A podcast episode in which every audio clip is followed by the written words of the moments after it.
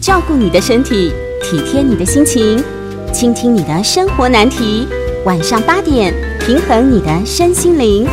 欢迎收听《全民安扣邓慧文时间。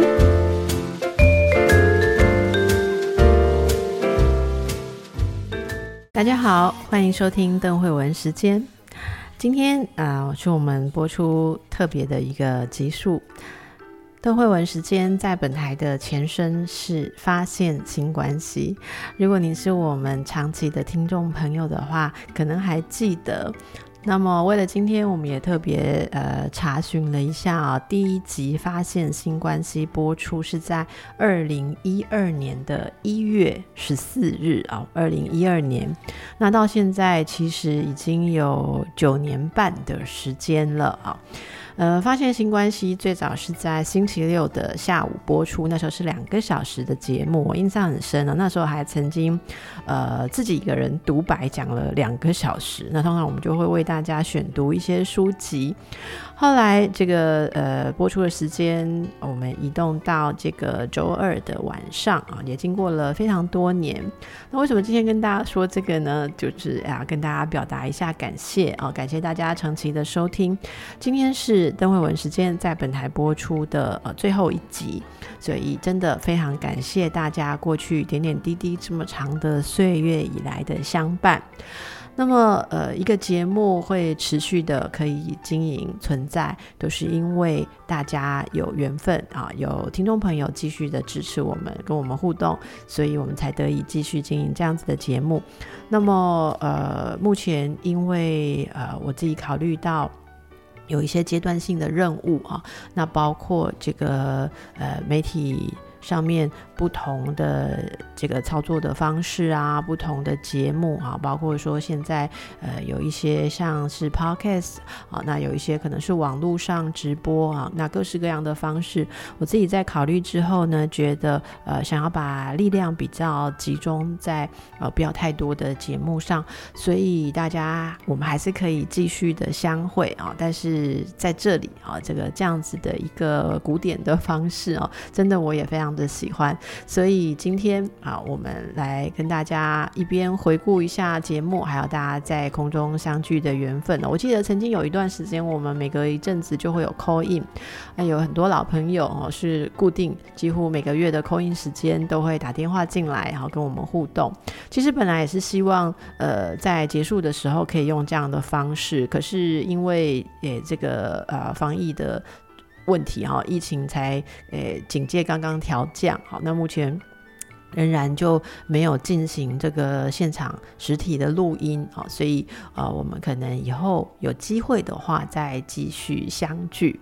那除了呃感谢大家，还有我们回顾一下过去之外呢，今天我们就来跟大家聊聊，经过了啊这么长的一段时间啊，有好几个月，可能大家都在家工作啊，或是在家上学。现在可能慢慢的要恢复到正常的生活哈，可是呃，大家经过过去这一年多的考验哈。呃，全球的人在据说在心态上都有一些不同，很多人重新在思考生命的意义，很多人重新在排列和生活当中的优先顺序。不知道您是不是也有这样子的心情？我们应该如何把这一年多以来很特殊的这个体验哦，化为往前走的力量？那更能够深刻的往内去看到自己以前没有注意到的部分呢？这就是今天我们来跟大家谈谈如何的安心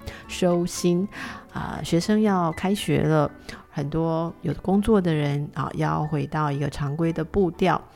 今天啊，上下班时间可以看到这个车流，然后拥挤啦，或者是呃街上面啊。店面里头、店铺里头，都慢慢的有我们熟悉的感觉出现了哦。虽然我们不知道会不会再有哎这个疫情呃爆发，或是确诊人数上升，可是我想大家都逐渐的在适应某一种新的生活方式哈。在这个方式里头，的确。继续有着某种不确定，但我们也尽量的把自己调整成越来越有弹性，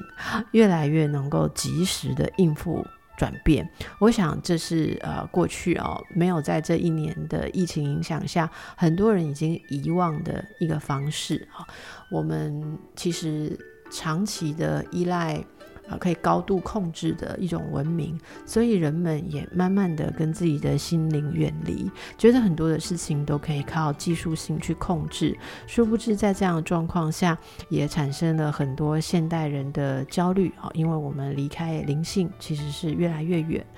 灵性是什么呢？我想在过去九年多的节目当中，我们如果有这个作者或者是。有呃能够探讨这方面议题的来宾，都会很快为大家邀请到。因为我一直觉得，呃，我们能够呃一方面，在这个现代生活当中跟上外界的步调，那靠的就是我们内部的稳定，心灵的稳定。如果说呃，大家问说到底灵性是什么？我想灵性指的是我们能不能感觉到自己跟宇宙，或者说跟这个整个大世界之间的关系。也许我们跟自然界有某种呃你没有察觉到的互动啊。那我想这一年多来，大家感触非常多。呃，自然界的反扑，或者呃我们人类啊。自己制造出来的一些生活方式，它会带来什么样的后坐力，什么样的问题？啊，在过去这段时间当中，都重新提醒我们要更加的啊感受，我们跟整个世界、整个地球是一体的。那这个也是我们在收心要往前走的时候，大家可以好好去感受的。啊，不知道大家。在过去这一段时间，最喜欢我们节目的哪一集哦？如果有的话，哎，欢迎大家在这个粉砖啊，或者节目的这个平台，呃，留言给我。我们以后啊，会呃继续往这个方向啊，我自己会继续往这个方向来跟大家分享。好，那么说到这个收心呐。其实今天下午我才跟这个心理师的同事在谈哦，因为我们想要这个谈一集这个呃，为了帮助学生收心，然后爸妈应该要怎么做？那么呃，我的同事就给我一个非常好的一个观念哦，他说很多时候哦，收心这件事情，或你特别觉得要收心而去做什么。反而为这个新的开始增添了很多的压力跟麻烦。我们是不是能够呃好好的让这个主角哦，不管是爸妈看孩子，或者说上班族我们看自己，我们是不是能够让自己呢？就是呃就是时间到了，我们就往前走，该做什么就做，做了之后再来消化那个改变带来的不舒服或者带来的压力。如果真的消化不了的话，我们就可以很具体的知道到底现在要消化什么。哎，我觉得这样一席话也唤醒了我们。很多时候我们会呃把很多事情有想象的那种困难，然后就针对这个想象的困难制造了很多呃额外的这个呃准备啦。哦，那哎。如果现在是大家是学生的话，诶，可能会听到说，诶，对啊，我本来哦，其实还有这个两三个礼拜的假期，可是我爸妈却叫我现在就要开始收信，好像我现在就已经假期停止了哈。那这个我想也是我们这段时间来学会的一件事啊。很多事情你要随时准备着，有一种调试压力的能力，可是很多时候你就是啊，把当天该做的事情做好，随时应付。要发生的转变，不知道大家在过去这段时间内，觉得自己的适应力有没有增加呢？哇，前一天哦，你还在跟朋友聚餐逛夜市，第二天新闻一打开，突然间是餐厅都进内用啊，那自己诶就是要在家工作，而且家事可能都要自己做啊，诶，食物三餐都要自己煮，是不是也能很快的适应？应该说越来越快了，所以这些弹性。调试的能力，可能也让大家在面对现在继续往前走的时候，有不一样的心态哈。好，那么我整理了几样，我们最近也要继续诶回到正常生活的时候要收拾的心情哈。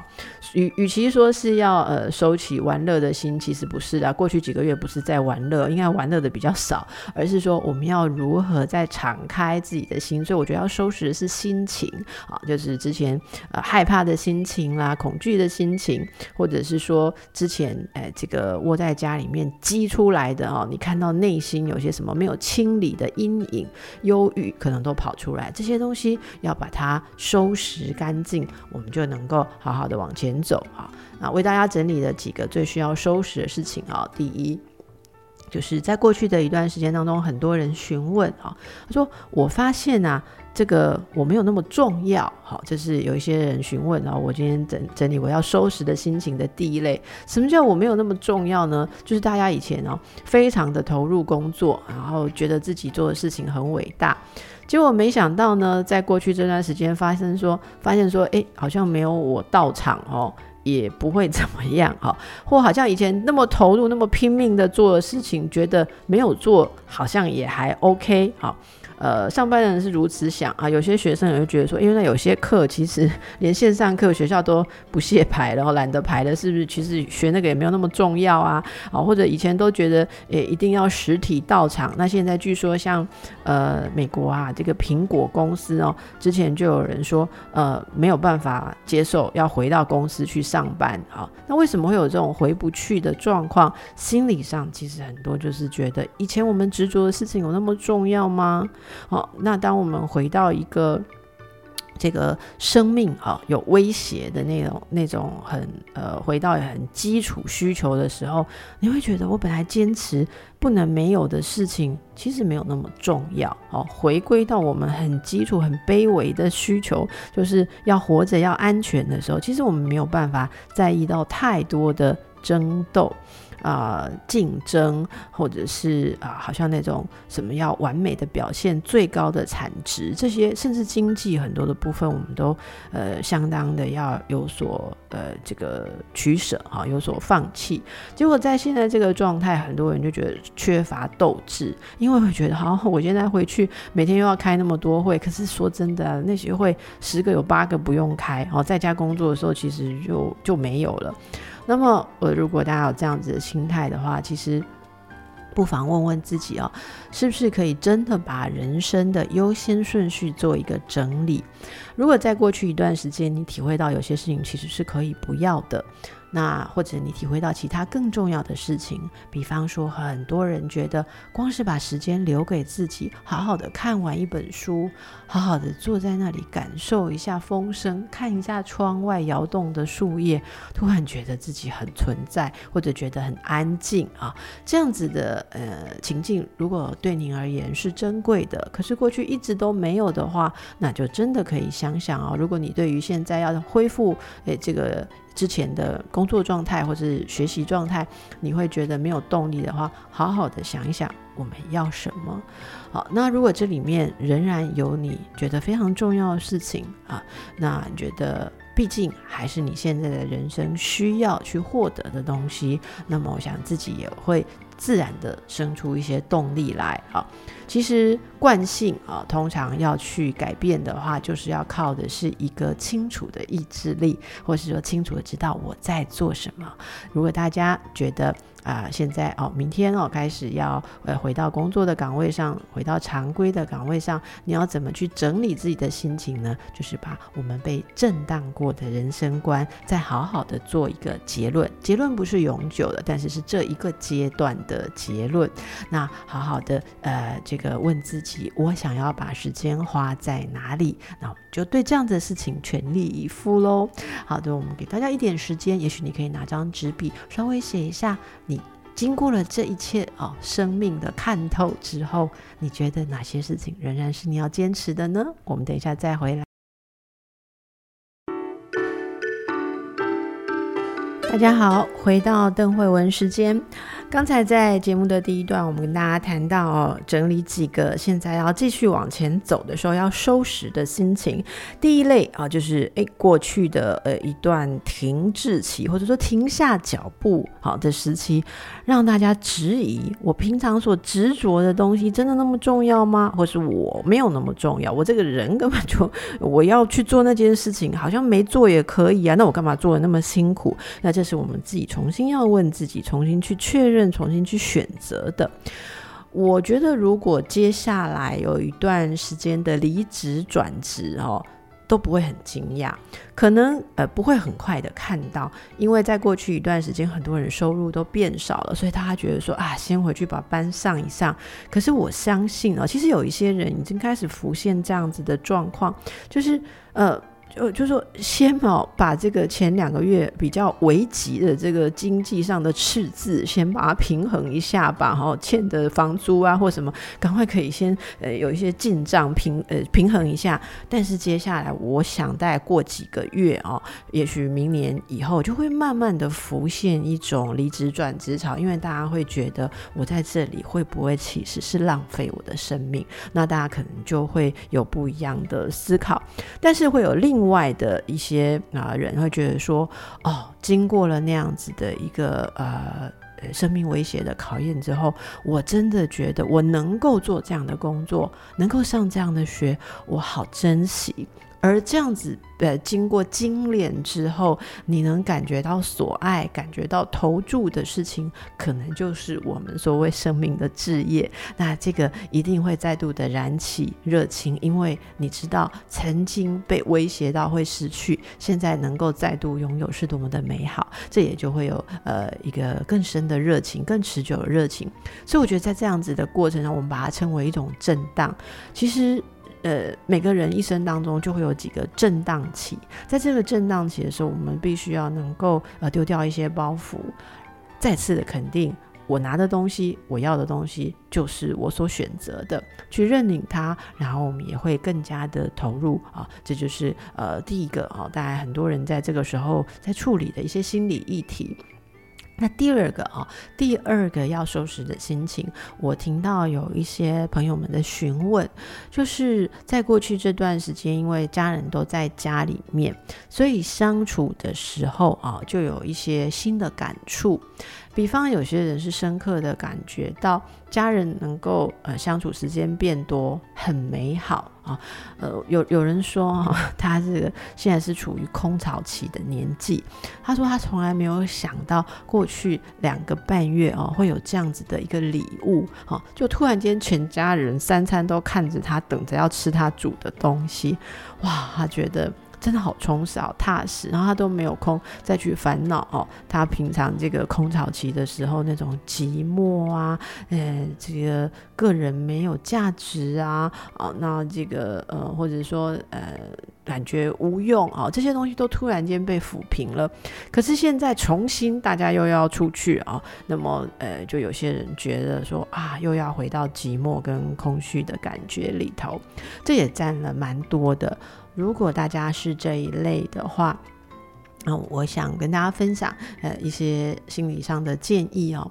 很多人会觉得在这个时间过后啊，会想要再去抓住。啊，家里面其他的人，例如说，呃，因为过去这段时间大家比较密切嘛，好，那密切的呃相处，也密切的遵从一些共同的生活规范，好，例如呃我们家里面规定啊，走到门口就是要把外套脱掉啊，然后我们家里面就规定都不要跟朋友去聚餐，然后大家有个公德心啊，作为一个小团体啊，可是慢慢你就会发现，在任何的小团体，不管是家庭也好，呃，或是一个公司的小团体，就会有一些人他。开始想要做一些不一样的事情了，也许明天已经有人想要一起去吃饭，或是怎么样。但是，呃，这个时候考验的就是您跟家人之间人生价值观不同的时候，要用什么样的心态互相去涵容呢？我用到“涵容”这个词，这个是呃深度心理学上常用的一个概念哦。我想，涵容指的是我们能不能够对于不了解的他者，哦，对于不了解的对方，可以有一种呃开阔。不加以挑战，也不加以攻击，但也不代表你要全然被同化，只是你能够有一个空间。好，那有人说这也类似像一种抱持的概念，就是我们能不能在这里面让对方啊，他作为他自己的一些想法、需求或是冲撞，是可以被承载的。好。呃，这个其实是家人之所以做能够长期做家人很需要的一种能力。如果在过去这段时间，大家回到了一个比较高控制的家庭关系。所谓比较高控制，就是说呃都在家里吃啊，然后因为大家都要防疫啊，所以大家都有配合某一种规矩。但现在呃又有些人要恢复到他比较自由的方式，比较不是跟所有人同步的这样一个个体化的方式的时候，有些人是会觉得失落。那么这个失落，我们就要以这种涵容、互相涵容、互相包含的心态，呃，来收敛、来克服。不然的话，可能会产生一些家庭、家家人之间的争吵。像我就最近已经接到一些啊来这个请求咨询的例子哦，那他们提到的就是家人之间不同步啊，那有人对于其他人的行为感到不解，例如你为什么要做这个事啊？你为什么要做那个事啊？哈，你为什么要跟男朋友去旅行呢？啊，你为什么诶这个不能够再忍忍呢？哈，为什么你不跟公司坚持你要待在在家工作呢？啊，为什么你要去拜访那个客户呢？哇，很多人这个价值观顺序不同的，就会互相之间有局域啊。所以，如果大家在这方面需要收拾的话，也许家里面有一些人需要回到啊原来的步调，有些人还可以比较自在，或者说还可以采取比较保守的生活方式。这中间的落差，大家就要能够多沟通或是多体谅。好，试想有多少的人其实呃现在其实做着一些服务的工作，好像是医疗人员。我记得在两个月前，我应邀做了一场线上的演讲。那呃，现场就有人，我讲的是防疫下的心理照顾，还有防疫下的家庭关系。我印象很深刻，有一位在场的在线在这个线上的听众朋友，他的提问哦，他说他家中啊有医护人员，他感觉就像不定时的炸弹，他觉得呃非常的不开心。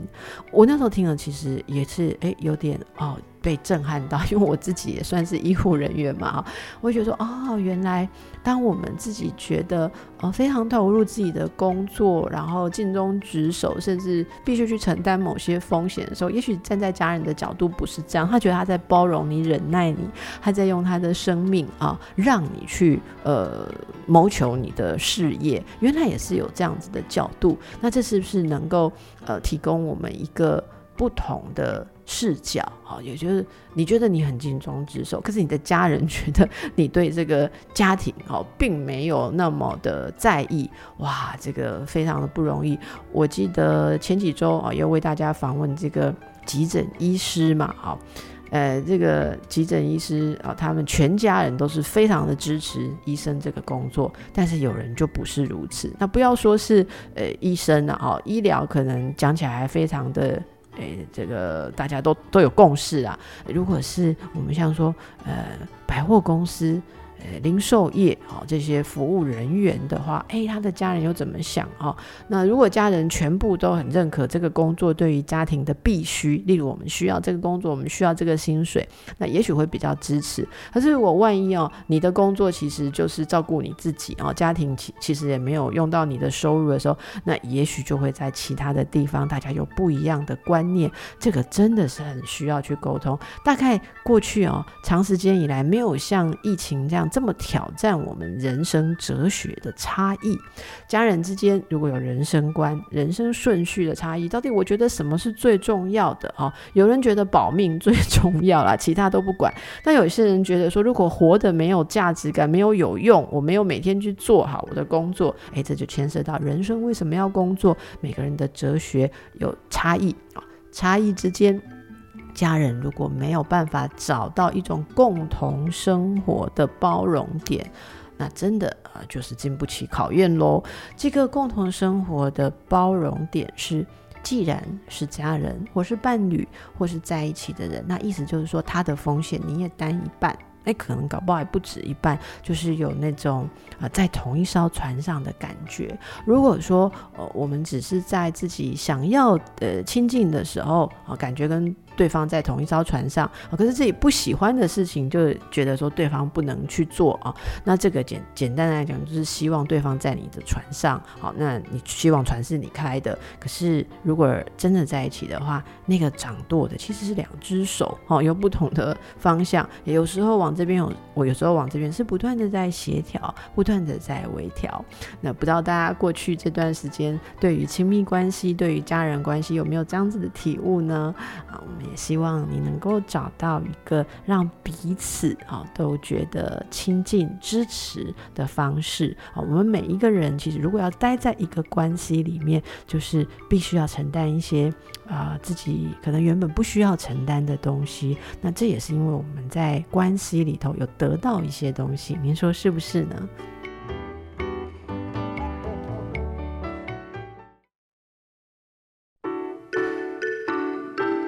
好，继续回到邓慧文时间。好，刚才的呃需要收拾的心情哦，第一段讲到是诶对自己人生选择、人生责任啊，就我们付出的东西是不是要？再次选择，再次确认。第二个是过去一段时间享受了家人之间的重新呃相聚，哦，重新回到一个高掌控期的感觉。可是现在要再次各自啊奔向自己的是工作啦、学业了哈。那有些人会觉得适应上有困难，可是大家如何去包容彼此不同的方方向？那第三点呢，我要谈到的另外一类哦，这也是最近从大家的提问跟回馈当中，呃，我感受到的就是在过去，呃，密切跟家人相处的这个时间当中，发现自己跟家人好不亲哦，好不和，心灵啊有够不靠近，那种失望跟痛苦要怎么办？我不知道是不是因为之前很多人其实会把这个家庭里面的。不满意啊，用工作或外面的成就感来填补，所以很多人真的在过去的两个月当中哦，呃，我我的很多同事就是做心理治疗的同事，都接触到这样子的问题啊，就很多的人来问说，哦，我我怎么从来没有发现我跟我的老公这么没有话讲啊？我怎么没有发现我跟我的父母观念这么的不同啊？哦，那这种失望有时候是让你觉得非常震惊，甚至还引起了忧郁。那我跟大家分享一个例子啊，呃，这个有位朋友说啊。因为呃他在家时间变多了哦，那就无意间在整理东西的时候翻到一个档案夹，他看到里面记录着哦，呃这些年来他经历过的各种的身心煎熬，其实那就是他每次看医生的那个医疗单据啊，哈，检查的影像拷拷贝啊，哦，他说每张单据啊，每个影像标志着一段辛苦，累积成一大叠。他突然间感叹，说自己竟然承受过这许多。回顾这个历程，让他不生唏嘘的，不是痛苦啊，不是身心不不舒适这些问题本身，而是那种孤独。他并非单身，也有成年的孩子，兄弟姐妹、家人健在。但是在自己因为身心痛苦而渴求安慰的时候，旁人能给的耐心跟能力都相当有限。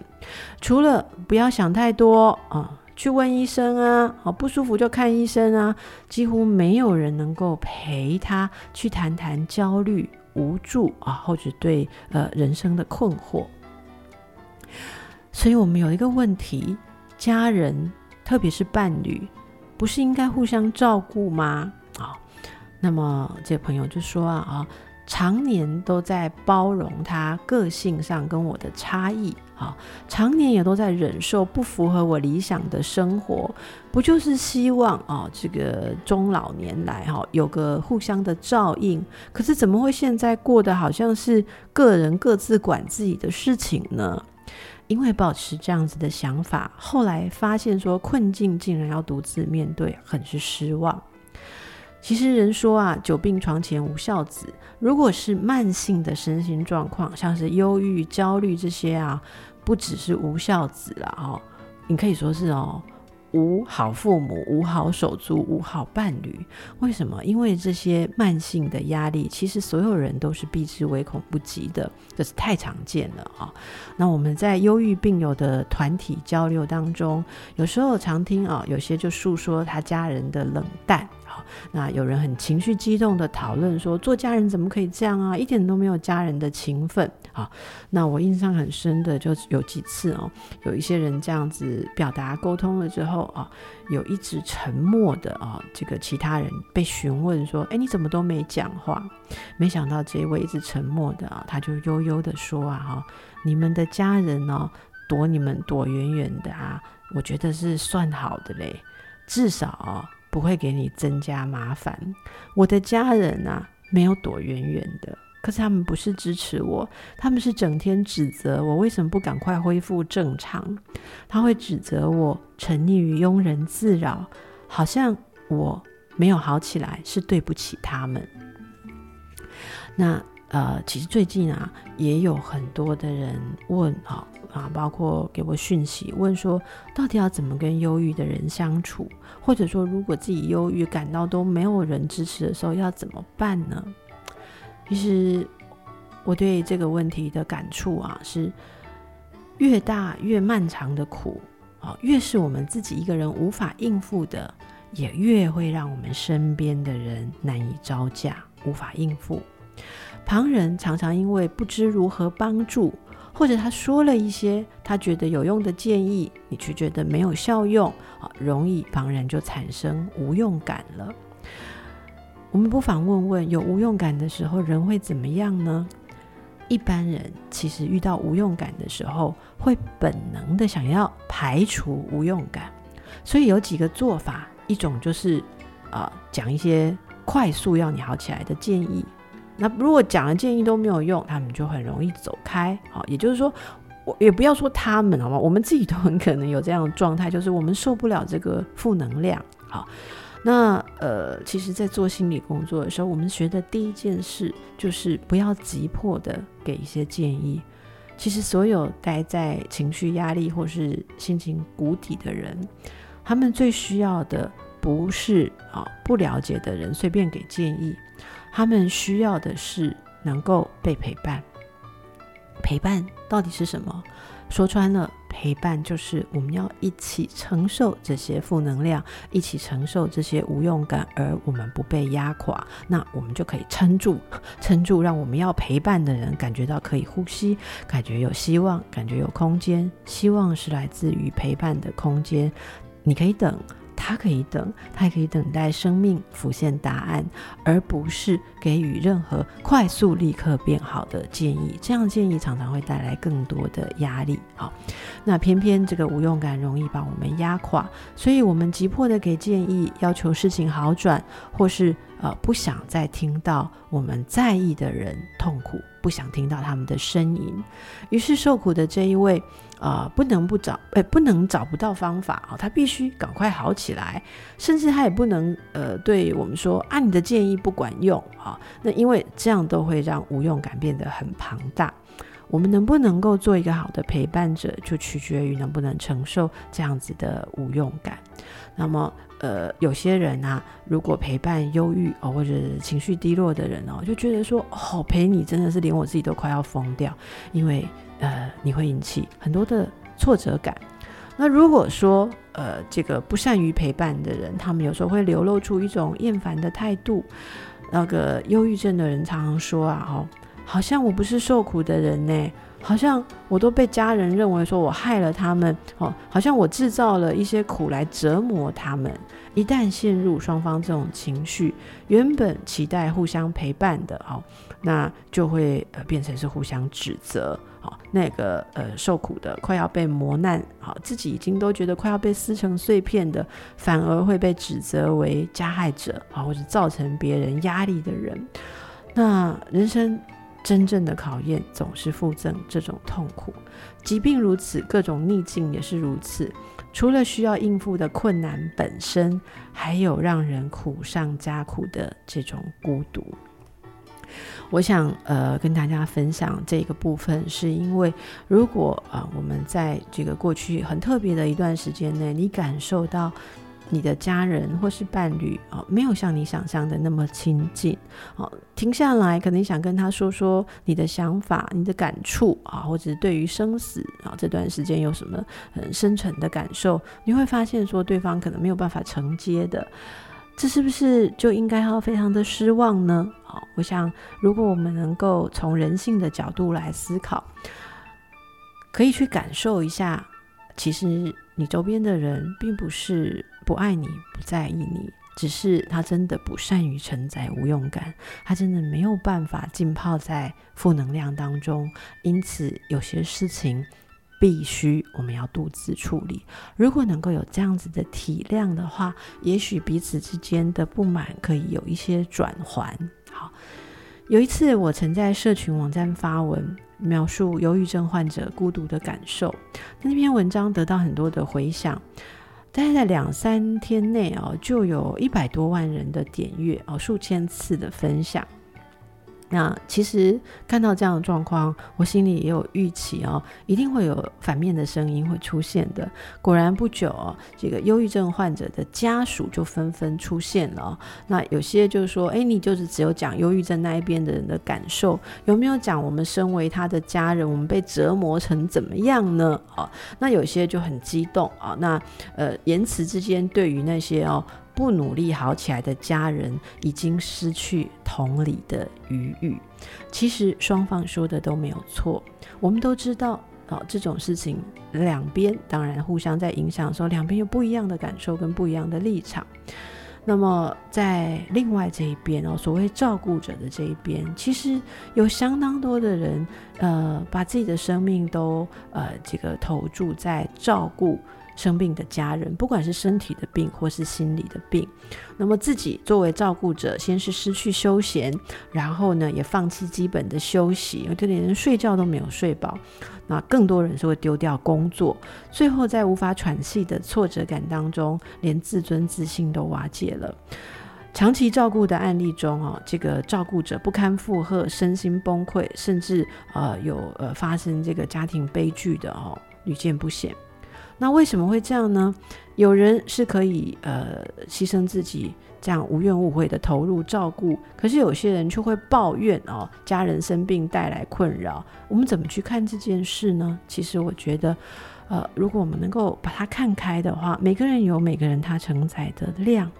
那么家人如果没有办法如你付出的那么多，那我们是不是能够？呃，回过来为自己能够承载这么多感到开心，而不要去指责啊，或是一味的去感到难过哦，觉得为什么没有匹配到一个跟我一样慷慨的家人呢？这只会造成自己更加的困扰啊。去肯定自己比别人多的部分，但是尽量不要去预设别人也应该要给我们什么，这样的心态会让自己自由许多的。好的，呃，现在时间差不多来到我们今天这个呃邓慧文时间在本台播出哦最后一集的最后一小段，在最后的这几分钟当中，应该跟大家分享什么呢？我想再次还是跟听众朋友们表达感谢。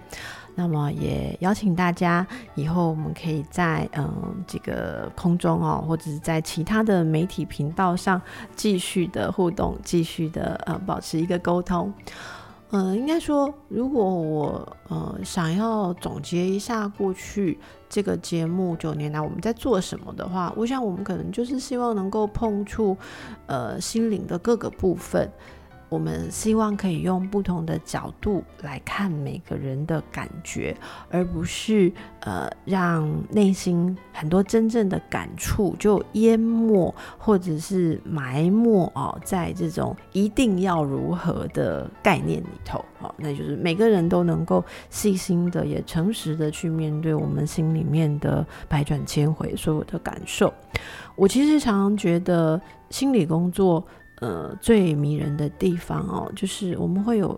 一个空间，好好的去端详哈，即便是呃光照不到的内心角落，我们也可以好好的去玩味。如果你的生命当中有一个这样的关系，有一个人能这样的呃来谈话，那真的是非常的幸福。如果没有的话，我们也就自己给自己这样子的空间吧。我觉得最近哦，这些年有一个感触，就是在。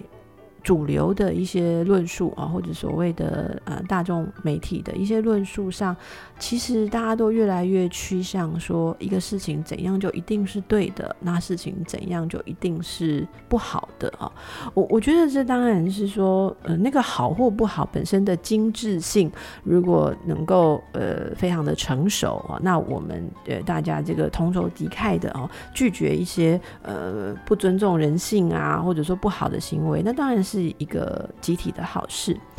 可是有些时候，这样子的氛围没有搭配精致的思考，没有搭配精致的成熟度的时候，也有可能快速的让呃一些嗯，就是呃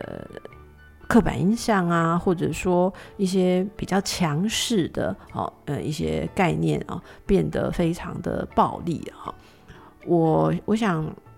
如果要让每个人的内心，每个角落都能够诚实的被认识。我们需要花很多的时间啊，仔细的去知道，呃，我为什么想这样，我为什么不想那样，而他为什么想这样，他为什么不那样？啊，这当中所需要的呃一个空间哦，就是我们。不那么急切的去打压别人，不那么急切的去要求别人跟我们相同，在这样子的呃开放心灵下，大家才能够一起的呃这个找到所谓人性啊人性的全面。这也是过去我们试图跟大家从各方面在分享的。我不知道说，呃，有没有传达这样的意思，但是非常开心的是，在接到的回馈哦，还有大家互动，以及同时借着访问来宾，我也认识了很多人。那这个过程当中，觉得这样的可能性是存在的。呃，最近啊，呃，陆续有几位作者朋友哦，作家朋友。在谈到这个互相尊重跟个人空间的时候，哦，都遭遇到某种打击了，哦。什么叫遭遇到某种打击呢？例如，现在如果有人讲说，嗯，不要去勉强别人，要特别是不要去勉强你的孩子，好，不要去勉强你的呃另一半，好。那如果很勉强他的话，哦，诶，这个就是一种强迫，啊，甚至说一种勒索。呃，其实。大家都会发现哦，如果现在来谈这些言论的话，常常会收到一些批评哦。有些人就会批评说：“哦，呃，这个呃，难道我都不能呃对我的家人有善意的建议吗？啊，我对我的孩子也有建议，那我的孩子就说：哎，我在勒索他啊，这都是你们害的哈。其实我觉得这个问题真的很需要哦，就像我刚刚谈忧郁一样，我们很需要双边的一种体谅。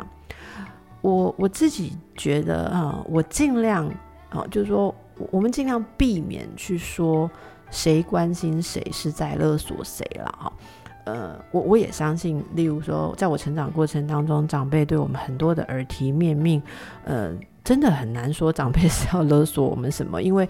我自己的体验是，这个要我们所做的事情，真的说穿了也不过就是担心我未来没办法过得轻松自在嘛。到底我过得好，长辈有什么好处呢？哦，顶多只是少担心而已。那他为了少担心我，这样就可以说叫我怎样是勒索我吗？这个这个方面的心情。呃，我我想用这种强硬的互相拒绝来说，可能就不会有帮助啦。所以我觉得，呃，在这一点上，我们也常常接到很多的询问。我我想借今天的机会来跟大家回应一下，我们现在怎么去看这样的问题？我自己的想法是，呃。自己在自己这一端，我们可以把自信啊跟自我负责的态度建立起来。例如说，如果我选择了做一件事，不做一件事，那后果我要知道这是自己选择的。如果一旦确信了这样子的心态，那么，你的家人啊，或者说在意你的人，对你有不一样的意见，或者敦促你做不一样的事情，哦，我们应该就不会太被动摇，因为已经很坚持自己要做什么。我觉得这是一个成熟的人应该有的态度。那这时候，你既然已经不会被动摇，哈，那么我们可能就反过来可以好好的去。安抚呃这个对方的焦虑，如果不能安抚，那自然当中会有一个界限存在嘛，就是说哦好，你可以讲，但是我可以做我想做的哈。那这个东西这个距离大概都是能够拿捏的。